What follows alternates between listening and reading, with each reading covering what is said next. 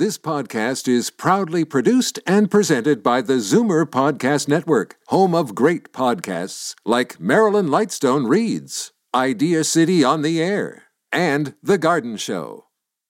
You're listening to an exclusive podcast of The Garden Show with Charlie Dobbin, heard every Saturday morning at 9 on Zoomer Radio, the new AM 740. You're listening to an exclusive podcast of The Garden Show with Charlie Dobbin, heard every Saturday morning at 9 on Zoomer Radio, the new AM 740.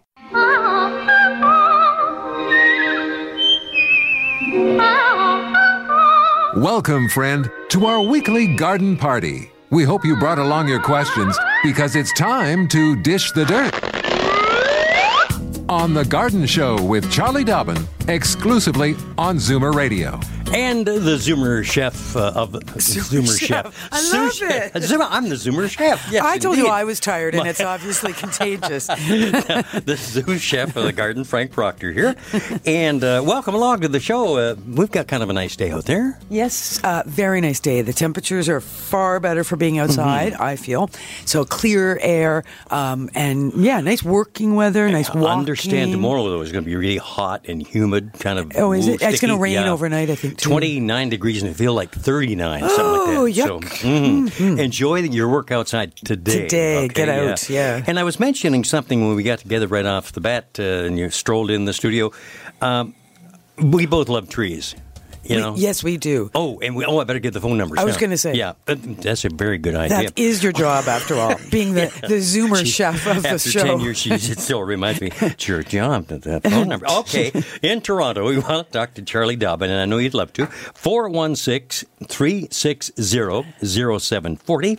Anywhere in the province, toll free 1 866 740 4740. Our little mantra goes this way call early, call often, one question per call. Although some of you get real sneaky and slide at I one. know, but And- Patrolman Proctor. uh, I'm ready with the ticket book.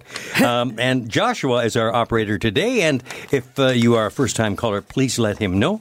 And when you get to the air, just before you speak, yeah. hear the garden. I didn't bring my whistle. No. The whistle's in the car. I got to run out during a God. I was commercial. worried about that all week. I thought, oh, I've created a monster. That's such a nice whistle. It really got me thinking, you know, birds, right? yeah, yeah.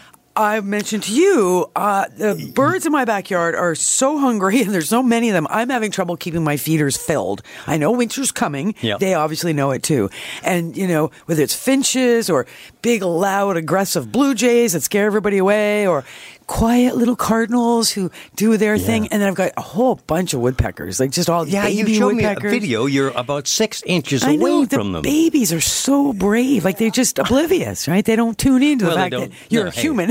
Yeah, exactly. like I could just reach out and pick it up, right? They're so close. Oh, that's great. So, um, but I just want to let everybody know that you know this is the garden show, but we got talking nature because Yeah, you mentioned yeah. birds at your place. Oh my God! We've got two blue herons, Mm-hmm. uh, and they took off together uh, along the uh, the water there, and flying about maybe ten feet above the water. Just beautiful. And big, massive oh wingspan, man, those eh? Probably about five feet anyway. Wow. So you got herons on the one side Yep. and swans on the other. Yeah, and, Years- and there is a bald eagle. Uh, Oh, we've cool. noticed in the last month, and uh, he appears sporadically. And he was there the other day, Oh, just yeah. on top of a, tree that's lost all the, the, the foliage, and so it's yeah. very, you know, Yeah, obvious, yeah. perfect eyesight. You Yeah, know, to yeah. view the pond and Perch. Yeah, look over the. pick up a fish or whatever happens to come Mm-hmm. And they do be handy. Anyway, we better uh, move along here, hadn't we? Uh, what have you got? Some announcements you wanted Uh, to get I to? do, and I know you do too. So, uh, all right, okay, okay. Let Okay, me let me do mine. I All right. I don't have a ton going on. I mean, Oh, it's okay. just remem- you know reminding everybody to get outside, Yeah. get your botanical gardens if you're not Mm-hmm. uh, haven't got anything happening right in your own neighborhood. And I know you've got a, an event happening in Etobicoke. You're going to share with us. Agincourt Garden Club is holding a, a pretty wow event. This is for September 8th, so it's two weeks from from now. Uh, it's their annual flower, vegetable, and design competition. It's a drop in between between two o'clock and four thirty in the afternoon at the Knox United Christian Education Center, which is 2575 Midland and Sheppard. The event, of course, is free, open to the public, but it's going to be quite beautiful because there's 114 different categories of, competition. Wow. And the um, all the different garden club members enter with the best of their best to win ribbons and bragging rights. So there's cut annual flowers, there's cut perennial flowers, there's roses, there's branches, there's vines, potted plants, fruits, vegetables, all kinds of stuff. So pretty fun and to be judged. Tea room on site for light refreshments and home baking. So do it. Get there if you can. Ex- okay, excellent. Um, I'd mentioned to you uh, just before we walked into the studio that I noticed that uh, we both love trees. We do. And uh, Centennial Park Tree Tour is on at Centennial Park in Etobicoke, where you can tomorrow from two to four. Uh, it's all it's free, by the way. You can learn about the importance of trees, how to take care of them on a guided tree tour, followed by an optional hands-on tree care activity. And uh, Mm-hmm. That's and you can find out more about the new Adopt a Park Tree program. I, I don't know anything about that, so i'm have to look that up. Adopt that a park tree Uh, no, adopt yeah, Adopt a tree. park tree. Oh, oh, a park tree. Yeah, oh, park tree. Okay. Right, a park tree. So a tree in a park. Yeah. Adopt and be Yeah. be the person who's in charge, making Yeah. sure it's looked after and there's no think garbage. that's really or, nice. You know that kind of stuff. It's great. And you know, it's funny. I don't really think of Centennial Park as having that many trees, but I guess they have grown in there over the years. I guess so. Because that's the place where there's the. It used to be a garbage dump, Oh, and they really? built Yeah. the ski hill. Like it, Oh, they right, covered yeah. the garbage mound, and, and the probably soil. pipes to get rid of the methane gas. Right, and the hill Yeah. gets keeps getting smaller and smaller, right, as it decomposes. Yeah. Okay. It wasn't Well, that big to so start with. something, something maybe to do for you tomorrow. That's tomorrow, Uh, eh? yeah. Okay, lovely. Good Alrighty. idea. Yep. Okay, we're going to be uh, moving along here very, very shortly after we take our first commercial break and say hi to Maureen uh, In Beamsville. In Beamsville, yes, Yes, indeed. Out, bob along to love Beam- Beamsville momentarily here on the Garden Show with Charlie Dobbin. Fur and feathers and bugs of all size. There's more going on in the garden than you realize. Should small creatures become a big problem, then you've got the Garden Show with Charlie Dobbin. Exclusively on Zoomer Radio. Well, Charlie, uh, as I'd mentioned, we're going to bounce along to Beamsville and say hi to Maureen. Hi, Maureen. Welcome to the show. Good morning to both of you. How are you both? Great. Excellent. Okay, Charlie, I'm going to enlarge and reshape my front garden, Mm-hmm. and it contains various types of, of um, perennials. Mm-hmm.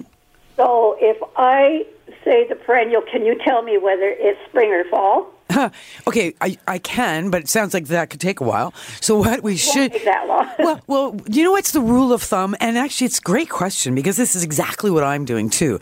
Um, moving perennials, potting up stuff. So the rule of thumb. The spring flowering perennial, so coming to mind would be peonies as an example. Anything that blooms in the spring, that's you know early in the season, gets moved in the fall. So moved, transplanted, dug, divided, whatever is a that's when you do it. Whereas the late or the summer blooming perennials like sedum comes to mind or mums that are all asters are all go, coming into bloom now, they get moved in the spring. so basically what you do if you can is you dig, you divide, you transplant when the plant is not flowering. You, you, because you don't want to impact the flowers. So, so that's one reason. But the other reason is because um, if you do, like, if you start digging and dividing plants, you're stressing them. They have to grow new roots, and if they're blooming at the same time, a lot of energy goes into bud and bloom and seed formation. So we want all energy to go into root growth. So for, if you had to dig a, a peony in the spring, I would recommend you dig it, but that you remove the flowers as part of the process. Don't let it flower that year. Well, what would a yucca be then? Because I don't. I've only had a bloom on that once. Yeah, yuccas are a bit tough to move because they do have a tap root. Um, so when you're digging that up, keep that in mind. It's got like a big long carrot underneath, right? A long, deep root. So you want to not break that root when you're digging and dividing that one or digging and moving that one. Um, so when do they bloom? Uh, they typically will bloom you know what? It's a good point. I haven't seen any yuccas blooming this year, and last year they all bloomed. So, Isn't so- weird? Yeah, it's just a, it's a seasonal thing. It's a you know things come in waves. So they will typically be blooming in July, which they didn't do this year. They'll bloom next year. So I would dig that anytime you want, fall or spring, the yucca. Okay. Okay. Okay. All right. That's a help then. Okay. Thank Thanks, you very Maureen. Much. Yeah, take care of Beamsville for us. I'll do that. All righty. Thanks for hey, we're, call. we're off to Orillia now. There's a, a new, uh, a first time caller on the Nice. line. hmm Hey, that's for Ron. Good morning, Ron. Good morning to both of you. Good morning. So uh, we're up here in Orillia, like Yeah. you just said. I'm a new caller. Yeah. Anyhow, we have a hydrangea in the backyard that my it's called I think it's an ever blooming one. It was a pink flower. Oh yeah. And last uh, fall, my wife cut it right down to I think within a, probably a foot of the above ground. Mm-hmm. And uh, this year it didn't bloom at all. Like we have a lot, it's just full of green foliage. Yeah. Uh, okay, so when did you plant it? Whoops. Oh, did I Have lose you? Uh, okay, so here's the trick. this is the number one question. Mm. If I look back over 10 years of doing the garden show and answering questions for one hour once a week, which is a lot of Yep, hours, yep. The number one question is how come my hydrangea isn't blooming? Yeah, yeah, that's and true. that it's very frustrating because they are promoted as being a guaranteed to bloom plant. Sometimes we see them and they're gorgeous and we want them. Mm-hmm. The one that, that Ron likely has, he mentioned it's ever blooming. It's probably called Endless Summer. And the, the claim to fame of that plant is that it was, should bloom on not only last year's growth, so not this past 2018, but 2017 growth, but also this year's growth. Now, uh, Ron mentioned his wife cut it right down in the fall. So she took away all the 2017 growth when she cut it all down. However, in the spring, we got all growth, and that was the 2018 growth, and there should be all kinds of buds and blooms, and there mm-hmm. isn't, and that's unfortunately the, the reality of this plant. It's not it's not consistent. It's known for that. Yeah. Yeah. And it's frustrating because you, you, you buy it in flower, you expect it to flower, you have visions of it being in flower, and then one year you get no flowers, next year you get 10. So be patient, Ron. If it's a fairly new plant, it could just be a getting established process. If, uh, or it could just be one of those vagaries of the season. Mm-hmm. This year, no blooms, next year, you'll get lots. Uh, and we do see that with a lot of plants. You know, think of apple trees. One year, lots of blooms and fruit, next Boom. year, not Next so year, much. nah, so quite common. Uh, it's a lot of energy required to make those flowers. So, um, but if it ends up not blooming again next year, Ron, give us a call. All righty. You might have to uh, go to some of your email uh, I have lots. content. Do you? Good. Because we have a complete open board here, I know. which very rarely happens. That's Let me correct. give you the phone numbers, though, in case you're saying, wow, today would, and right now would be a good time to call in. You bet it is. Uh, in Toronto, 416 360 0740. Anywhere else in the province, toll free 1 866 740 4740. And you are tuned to The Garden Show with Charlie Dobbin as we broadcast live and direct from the Zoomerplex in Liberty Village. Don't be a stranger. Exactly. Pick up that phone. Put it in speed dial. Oh, that's a good idea. Yeah. Then you, you know, because people say I can never get through. I had some very long email come in. Mm-hmm. So it's people taking advantage of the fact that there's no no limit to the number of questions. Yeah. So I got you know, it's a couple of novels written by people, photographs, long history of stories of what happened and how it got there, which is good. I mean, you know, you need that information, and uh, so I'm always glad to get that information. But those people, I did not print off their email, and I'm not even sure if I answered all of them. So be patient. I will get to your those email eventually. But I brought with me uh, a couple. One is for this one's from Tara, and she writes to say she loves the show, uh, loves the common sense approach, felt empathy for the caller who had to deal with quack grass. That was Oh, Bob in, yeah. in Bob. Oh, sorry, quack grass in Bobcaygeon. Really did. She said I spent hours and hours each year here in Erin getting rid of her own quack grass. So, question is about the powdery mildew that she gets every year about this time on her zucchini plants. Is there any preventative action I could have taken? Anything I could do now? Right. This is uh, with the rain we've had this year. Whenever we have a wet or you know high humidity growing season. Mm-hmm. Those are the, that's the conditions for the mildews to grow, particularly the powdery mildew. So this year we saw we're seeing lots. Last year we saw even more because again it was super wet growing season last year. So what can you do other than control the rain, which you can't do? plant your zucchinis or any susceptible plants susceptible to mildews mm-hmm. in situations where they're getting a maximum amount of sun so six hours minimum of direct sunlight every day when the sun shines and good air circulation So get them out where they're going to get some wind Right. and make sure you've got them spaced properly. You will lower your incidence of mildew dramatically in the presence of good air and good sun. Preventative action is a good thing because yes, you can't do it once the mildew's there, you can't do anything about it. So to prevent mildew, there are fungicides that are used as preventative. So when the weather is wet, high humidity, gray days, get out your liquid sulfur. It'll say right on it, garden sulfur. Follow the instructions. Uh, there's also Bordeaux mixture, B O R D as in dog, O, Bordeaux. powder you mix with water, copper sulfate. Uh, again, follow the instructions. The high temperatures we've had over the last few weeks, up until the last few days, not conducive for using any sprays or fertilizers. That extreme heat is super hard on plants. So even soap in that high heat would cause a plant to just curl up and die. So be aware of that as well. You know, extreme weather, we don't want to do any crazy spraying. We just got to work our way through till we get to days like today's perfect. Right. So get on that. And uh, and yes, she asked again for the the recipe for the tomatoes. Oh, oh yeah. So where's where's uh, uh, our Warner. buddy Warner when we need Yeah. him? I should mark this page. All right, what it is is the everybody get your pencils. Water bottle, cut out the bottom, stick it in the ground um, with, the small- small, and Yeah. with the uh, lid off, obviously, uh, small end into the ground at the base of each tomato. You put in a water bottle. Into that water bottle once a week, you put, and I have to find this. It's two. I know it's two. So it's two teaspoons of skim milk powder and one teaspoon of Epsom salts. Right. And water into the bottle. He said it works like a charm. Works like a charm. Warner swears that he's got the best tomatoes in all of Ontario. Oh, there you go. uh, we're up to our first break here. Uh, we have to take another little uh, wander away. In fact, we're going to wander off and talk to Wanda Nice. very shortly in Scarborough here on the Garden Show from Zoomer Radio. Daffodils and daisies, bluebells and begonias, forsythia and foxgloves, marigolds, magnolia, lavender and lupins, dahlias, delphiniums, stalks, phlox, hollyhocks, tulips and sweet williams. You've picked the right place for everything floral.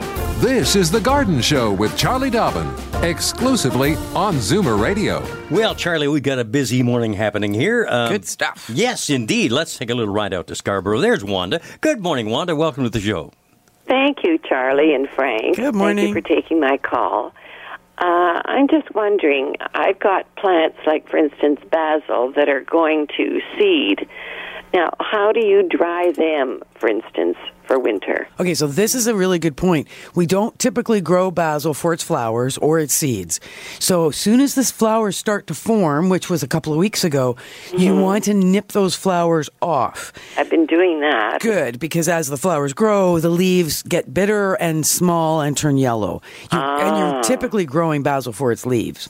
So Yes. I often will do a multi, uh, I'll harvest multi times when it comes to basil. I'll do, I'll cut my plants right down. Oh, even a month ago, I cut them all right down, stripped all the leaves off, and I make pesto and freeze it. But you can also just freeze the leaves in Ziploc bags. Um, don't get them wet though; they've got to be dry before you freeze them. Um, sometimes people will even just um, run them through like a um, sort of using an ice cube trays, so you can uh, chop them all up and then freeze them into ice cubes, if you will. So stuff the ice cube trays with chopped up bar- uh, parsley, for example, or chopped up basil, chopped up rosemary, anything like that. Slowly add a little bit of water so you fill up the cube tray with water, freeze it up, and then once they're frozen, you just stick them into baggies in the fridge, into the freezer, and then you know you're making soup, you're making Yeah. anything, you're making um, spaghetti, uh, scrambled eggs. Pull out one of these little ice cubes, throw it in, Oh, and that's there's your instant Yeah. flavor right from you know garden fresh. So um, so dry, you can dry herbs, obviously freeze herbs. Uh, preserve them in ways like uh, in oils and vinegars, uh, or like I do with pesto. So um, yes, get on it early in the day. You'll get your best flavors rather than late in the day. So do your harvesting then, uh, and keep your herbs on the dry side. You'll always have stronger stronger flavors if they're not kept wet all the time. Well, things like uh, lemon balm. Do you just hang them or do Mm-hmm. You put them on paper, or that's what I either. mean. How well, do you either. dry them? Well, either. You know, lemon balm, chop it all down, s- tie some strings, like make bouquets, right, of your lemon balm sprigs, and hang them. If you have a place to hang them, you need again good air circulation, no access to rain, so you don't want them getting wet. Uh, they will dry. It'll take uh, a week, ten days, something like that. Don't leave them hanging beyond the dry point. You will need to strip the dry leaves, bottle them up into a jar keep them into a uh, preferably a dark situation. They'll stay green if they're in the dark and dry, and then you'll use your lemon balm to make teas and and flavor things that way. Wow. I, And, and the um, garlic chives and ordinary chives. Do you? Uh, Uh, well, they're a little t- tough to hang just because there'd be a lot of work tying them into little bouquets. But yes, I mean, some I've seen people use like an old screen, an old window screen, or an old screen door. Put that up on bricks, lay that out like in your garage or in a covered porch, and onto that screen, just spread your herbs. And then every couple days, flip them, and before you know it, they're all nice and dry. And then preserve, bag, or jar them. So Okay. lots. Oh. It's just, um, and some people even have dehydrators, Hmm. right? Like you buy a machine that'll fast dry your your herbs if you wish. Okay. Yeah. Gee, Wanda, we're wandering from one question to another there. Have you Oh. noticed? Well, it was all about her herbs. I he know, wants to know I what know. to do. But we do have to move along, and thank you so much for giving us a call from Scarborough. I, I preserve Yeah. catnip that way. Is that right? Yeah, yeah. Oh, I, I just do like bouquets of catnip, and of course the cats love it. They love it, you betcha. Now here's an old friend, way up there in White River. Oh, it's Rick find on out the if it's line. snowing up there All yet. right. oh, geez. Hi, Rick. Good morning. Morning. You said snow. I, I said the S word. Four- how? four-letter word. How? It's not nice. I know. Sorry. It- well, there it's was. nice. It, you haven't had. I I know they had a frost and like.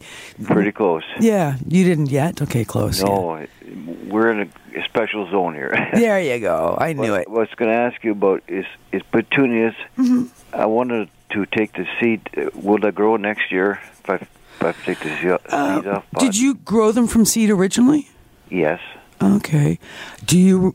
It depends whether they are. Um, do you know? Do you have the package still? Like the name of? No, I don't. I, I bought. I bought some. I bought all kinds, and it's so beautiful. I, so many colors. I want to try to. Yeah, it's worth a try. I mean, they're tiny, tiny seeds. Right. So, um, and you will need to start them like right after Christmas. Oh, I guess you know that because you've already done this. So, um, they might be open pollinated, so they might just come back looking just as beautiful as you see them now. Yeah. But most petunias are so intensely bred and selected for certain qualities that they will not breed true from seed. Really? They are hybrids, and so that would be the the one thing that will you, you'll you'll learn. They'll either be you know as beautiful or not. if they're not as beautiful, then don't save the seed again. Yeah. Okay. So it's hit and miss, eh?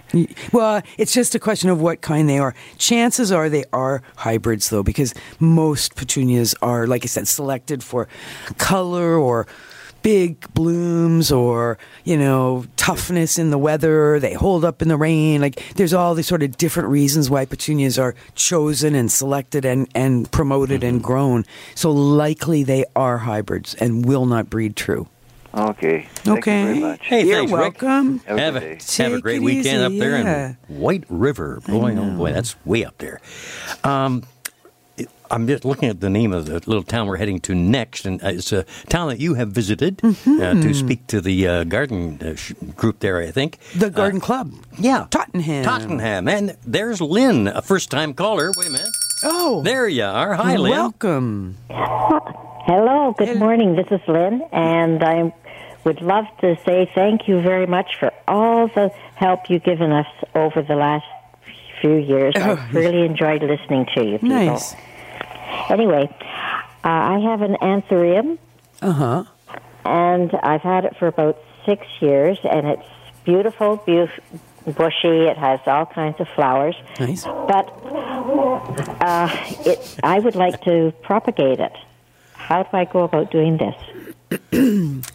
If you look closely at the base of the plant, it, it the leaves and the flowers are all growing from a point that's called the crown, and similar to the way a hosta grows, right? So a hosta emerges from the ground as a um, the you know the leaves come up and flowers come up, and over the period of years, a single hosta plant will often become many hosta plants, all emerging side by side underground.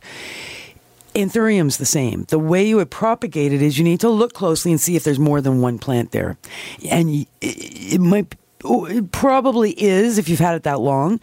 You what you would do is uh, lay out your newspaper, put the lay the plant on its side, pull it out of the pot, look at the root ball, look closely, see if there's any obvious place where it will come apart, where it will divide.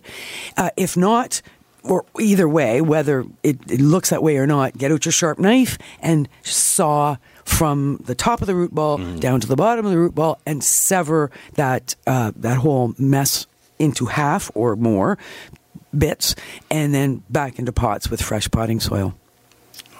Okay. Sounds good. All right. Yeah, it's that easy. so, and best time to do it for best chance of success is when the plant is actively growing, and that would be in the spring rather than the fall. So, if you can put it off, I would. But if it's super pot bound and or you've got friends' birthdays coming and you want to give them a gift, then you're going to have to do it now. But do it sooner rather than later. Don't don't wait till Christmas. Like do it now when there's still better day day length and daylight. Okay. All right. Can I take apart part of it, or should I take apart all of it? Well, you'll take it out of the pot, Yes. and and at that point it'll be it should be fairly obvious. You you can just um, slice off a small bit of it if you want. Uh-huh. But usually, what you'll find works best is almost literally slice it in half. It's quite rejuvenating. Uh, it's the way we divide daylilies uh, and hostas. Like I said, we dig them up and we slice them in half, and then re and and it oh it separating them out like that, you'll rejuvenate. There'll be lots of of new growth as a result. All right. Thank you, Lynn, Thanks, Lynn. for joining us here And- on the show. And first And time caller. Say hi to Tottenham. Yeah. And I just want to say that when I was at the Tottenham Hort Society this Yeah. Mm-hmm. past June, it was June 21st, I was there, they had a um, competition, as so often is the case, the, and it was there was cut roses that were being, you know, were, people were competing with.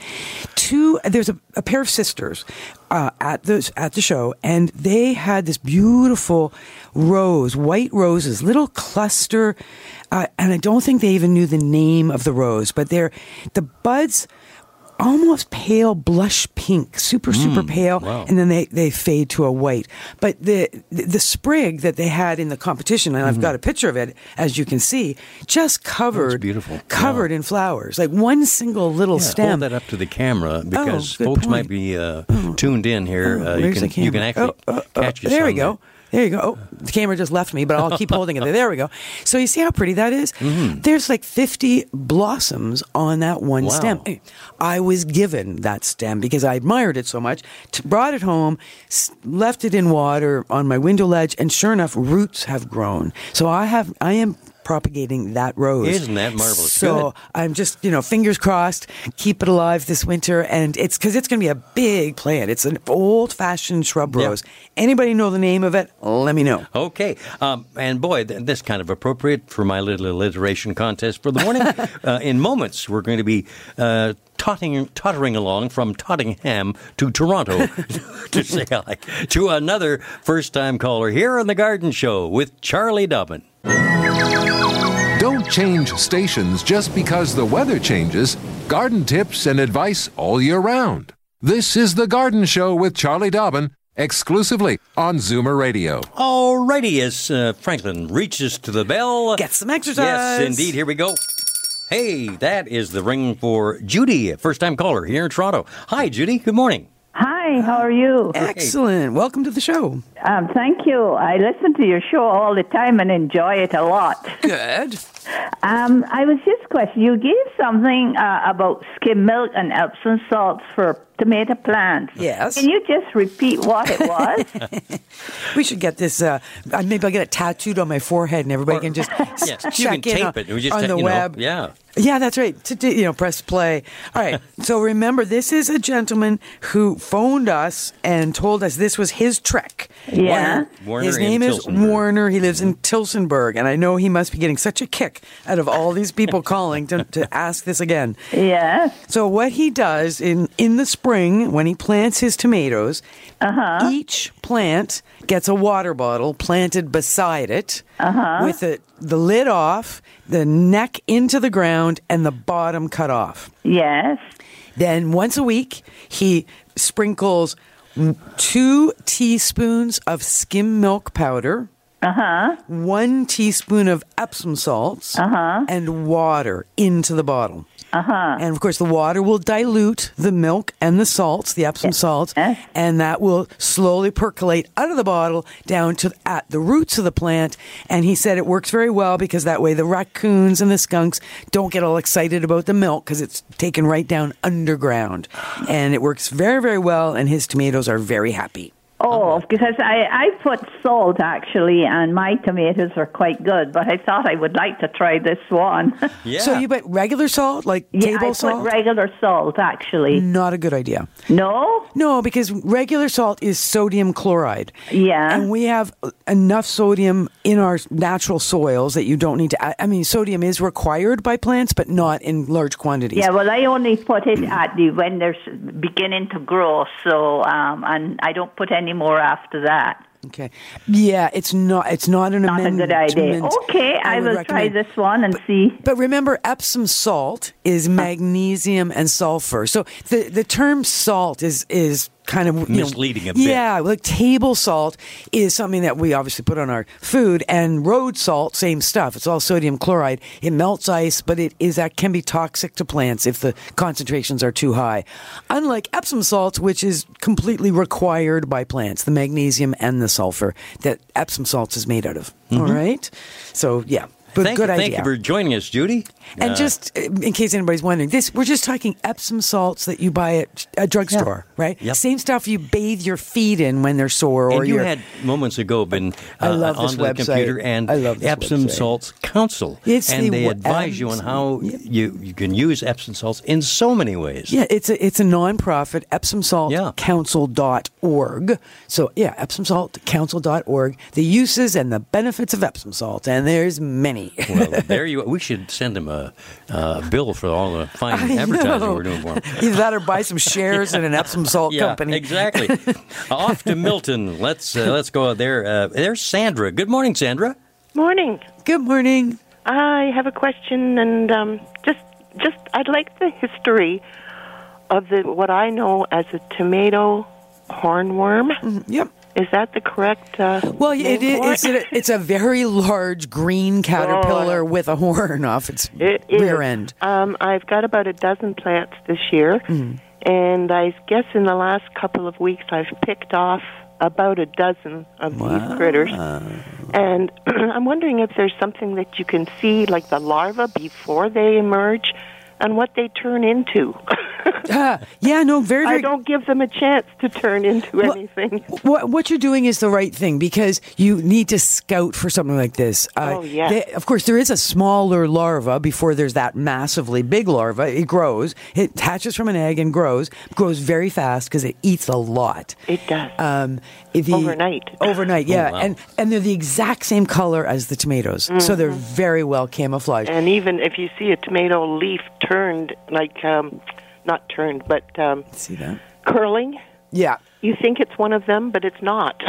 no, that's right. But it does. See, th- but this is great because this is exactly what gardening is all about. It's going and visiting your garden and Oh, yes. inspecting your plants and stroking them, admiring them, looking closely at them, and suddenly realizing that there's some green bugs, the exact same color, Sandra, uh, chewing. Charlie has brought up some pictures of this darn thing on the Have you monitor ever here. seen this before. They before? are ugly, Yeah, man. you've never seen this before. and they grip very well yeah, along the branch. yeah, they yeah they hold on to you Yeah. too. Do- When you how how are you destroying them? I am. I have my garden gloves on with the little pimples in the palm, Oh, oh yeah, yeah. yeah. and I just give them a yank and I drop them into a pail of plain water. Oh, okay. and they, they drown in there. And they drown. Yeah, they can't get out of that Uh, pail I, of water. my husband, he used to just stomp on them, but I can't do that. I can't do that. But they're so large. oh, geez. Some people can squish I'm the, squish them in their hands. Like I'm not very good at squishing on my hands either. I can stomp, but but a really big insect like this would be really messy to stomp No. What do they turn into? Uh, okay, so good question. I believe they turn into a moth, and that will happen uh, as the season progresses towards. I, like I'd have to actually, I can't remember the entire life cycle. I think what it is is the the larva, of course, pupates. So Yeah. the little cocoon. Emerging from that cocoon will be a moth. That moth will. And actually, it's a really pretty moth. It's a, s- it's called a sphinx moth. That's what the tomato hornworm turns into. So it's got the eyes on the wings. Very, it's a lar- very large Is moth. that the one that's sort of brown and beige? Yeah, color? exactly. Yeah, We had those a few, oh, several, many years ago, decades ago. Well, there you go. So Uh, those but, uh, laid the eggs that overwinter. I'm pretty sure they overwinter as eggs, probably in debris or in the soil. And then in the spring, of course, the eggs hatch and the little larvae emerge and they start chewing and they just get bigger and bigger and bigger. So, I mean, I could double check, but I'm pretty sure that it's a one year life cycle like that. The, the part of the life cycle that does the eating is the larval part, the caterpillar part, not the moth part. Um, you can, there is something out there called B as in Bob, T as in Tom. So BT, uh, you'll see the package will be called BT. It's Bacillus thuringiensis. It's a bacteria. It's either liquid or powder. You mix with water. You spray your tomatoes uh, early in the season with BT, and that does a very good job of uh, killing the hornworms. So, uh, because the bacteria um, attacks their body, like on the skin of their bodies where it's very soft, gets in and causes them to die. It's quite effective. So that's if you don't want to go out there and pick and squish all the time. BT is an excellent way to kill them as well. Okay. All right. Well, thank you very much. You're very Thank you, welcome. Sandra. I think I'm going to have to. I wrote that down. I like the sound of that. All right, well, Thera- uh, Theragiensis. Yes, T H U R. Thur. Oh, I wrote it phonetically so I could say it. Yeah. Okay. And then it's I G I E N. I think. Okay. We have to take a, a Okay. little break here. In the meantime, uh, but Evelyn, uh, you're on the line there, and you'll be next to have a little chat with uh, our very own Charlie Dobbin here on Zoomer Radio. Fur and feathers and bugs of all size. There's more going on in the garden than you realize. Should small creatures become a big problem, then you've got The Garden Show with Charlie Dobbin. Exclusively on Zoomer Radio. Hey, You know, Charlie, as we uh, approach the the, I was going to say the rear end of the show. Dear me. Well, Well, it yeah, is. okay. It All right. is. It Yeah. is. It's not normally how we would uh, No, you know, address no, no. the You're closing absolutely- of the show. But You're absolutely however, right. Mm. All right, Frank, some decorum, please. Um, yeah, we have all I'm trying to say. You might be able to get through in a line to Charlie if you call right now. if you call right now. Okay, in Toronto, four one. Jeez, the ass end of the show. 416 360 You said that. 0740. I did. And then uh, anywhere in the province, toll free 1 866 740 4740. And there's Evelyn here in Toronto. Hi, Evelyn. Glad to be on the rear end. How do you feel? Thank you, Frank. Nobody's going to call now. Oh, it's good to have a laugh. Um, just a question. I think it's been asked before. Uh, we have a large ant hill in our uh, front yard, which is south facing, and we've had a lawn service and tried various things and to no avail. And just wondering if there's any cure for this. So it's been there for a couple of years, has it? it has. It's so frustrating. I know they're not. It's very hard to get rid of, actually, and and uh, you. Uh, we we've talked about ants in the past. Like it's you'll never kill all the ants in that hill. What you want to do is you want to make the environment such an unhappy place that the ants pick up their eggs and go somewhere else. And and so one of the things I'll often do is uh, because you, you're right, they love that dry, sunny, well drained location, and of course they m- move all the soil particles around, so that's why we, it ends up like a big mound, and they've, there's all those tunnels underneath. So you get out a shovel, and you jump onto that shovel and you open the mound up. So that means you know literally getting down. If it's been there for a while, you're going to want to you know get down at least the full de- you know height or depth of the shovel. So digging down, opening, and of course the ants are all quite upset when you're doing this, and they're grabbing the eggs and they're scurrying around and running. you have on hand next to you a couple things. One is you've boiled a kettle, so you've got some boiling water with you, uh, and you immediately pour that onto some of these scurrying ants. You can get a hold of something called Bug Be Gone, or it, it'll have like ant killer on the the. Um, it's a pyrethrin based insecticide. You start spraying that or pouring that onto the ants. That will certainly slow down a bunch of them. Some people will pull out a flamethrower at a time like this because there are flamethrowers for weed control, and you can certainly do something like that if you're nowhere near anything that's too burnable, like a fence or a garage or a tree. Uh, sometimes people will. Um, uh, you know, again, if you're not close to anything dangerous, pull, you know, pour gasoline and mm-hmm. light that on fire and just create a situation where the ants are just not happy. And they will pick up their eggs and move over to the neighbors is mm-hmm. what you want. Wow. It's like there's really you just you will not kill them. You just have to really make life unhappy for them. Just pouring water on them isn't going to do it though. You've got it's got to be boiling water or it's got to be some kind of you know toxic chemical to make life unhappy for them. You know, bug be gone is not that toxic. To, certainly not to us, but it is to them. Okay. Good luck. Yeah. And thank you, Evelyn, for being involved in this portion of the show. This particular yes, portion indeed. Uh, I do believe uh, Diane in Woodbridge is on the line right is now. willing Let's- to also participate in Uh, well, this yes. portion. It sounds like. Hello and welcome to the show, Diane. Yes. Good uh, morning. Good morning to to both of you. It's nice talking to you. I have some mint in the backyard here, Yes. and I'd like to know: is there any way I can, Control it. Uh, well, do something with it for over the like, Oh. utilize it somehow? And um, Invite a bunch of friends over and make some mojitos. there you go. It's the best use for mint that I can ever think of.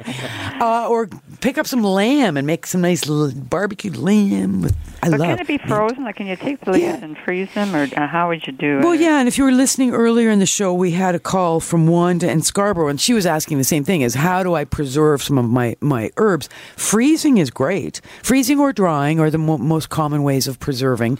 Mint can be preserved just stripping the leaves uh, from the stems, drying them thoroughly, uh, make sure there's not no moisture on them at all, and then just pack them into little Ziploc bags and stick them in the freezer, and do it in small enough quantities that you know you pull out a Ziploc bag and you can make some tea with that bag full. You can make some marinade for your lamb. You can make a mojito, whatever. So it's roughly you know five, six, ten leaves in each little Ziploc bag. So Um, you just, you just like take them off the plant and just let, let them dry out. Yeah, I would give them if, if the plant is close to the ground, I would be giving them a wash off because you don't want to be preserving the dirt on them. Um, they're likely in they're on your property. You know what they've been exposed to in terms of sprays and dog pee and all that sort of stuff. So um, I often sometimes I don't even wash herbs depending on how they've been grown and how close they are to the soil. But um, but yeah, very simple. Or cut and hang upside down into li- in little bunches and preserve dried. And then again, strip from the stems once they're dry, crumble up, loosely crumble up those leaves, and put them into jars or something that's uh, in jars in a dark cupboard uh, or a dark colored jar, uh, and uh, keep them dry, keep them cool, and keep them out of bright daylight. So you take the leaves basically off the stems. You or- do. The stems tend to be quite woody on our herbs, but the leaves are where all the flavor is. Yeah, okay. well, Okay. I'll see what we can do. Yeah. Okay. Keep, Thank keep you in for touch calling. us, Diane. Thank you very much for the call. Um, golly, we're just about on a racetrack here. We are. Uh, and I look forward to coming back uh, this afternoon, one o'clock till three thirty. I had a peek at the music uh, sheet that we have. You know, the, And? uh, wow, have we Good got stuff? oh some Dance Zoomer music? hits? You're going to be singing along with and tapping your toe to. I it's, like it. It's just going to be great. Yeah, and no, so I'm these are like hits from from my era, like yeah, the mhm. 80s or whatever. Well, 60s, 70s, 80s. Oh, yeah, yeah. Even in the 90s, you know. oh, I don't know But anything about some- music in the 90s. well, you might be surprised. Really? You know? Okay. Yeah, some Michael Bublé stuff. Uh, all that stuff. yeah. Oh, you, you like the 50s, 60s, I'll bet you. Yeah, I, yeah, exactly. I, I mean, I was always kind of I like Simon and Garfunkel, Yeah. but then I like Grateful How about the. Eagles? You like the Eagles? Yeah, they're a bit wussy. But now, see, I drifted into territory I shouldn't even uh, gotten involved in there. Just let me tell you, you folks are going to love the music, regardless of what Charlie says. Absolutely. It's- yeah, it's So you got to listen. Yeah. And even if you do have, what time's the show on? When- from one through till three thirty. so about three Yeah. o'clock is what you would call the ass end of the show. yeah, that's right. Yeah, that's right. One to three thirty. Listen to Frank this afternoon, and I want to thank Joshua. He's done a fine job this this Saturday.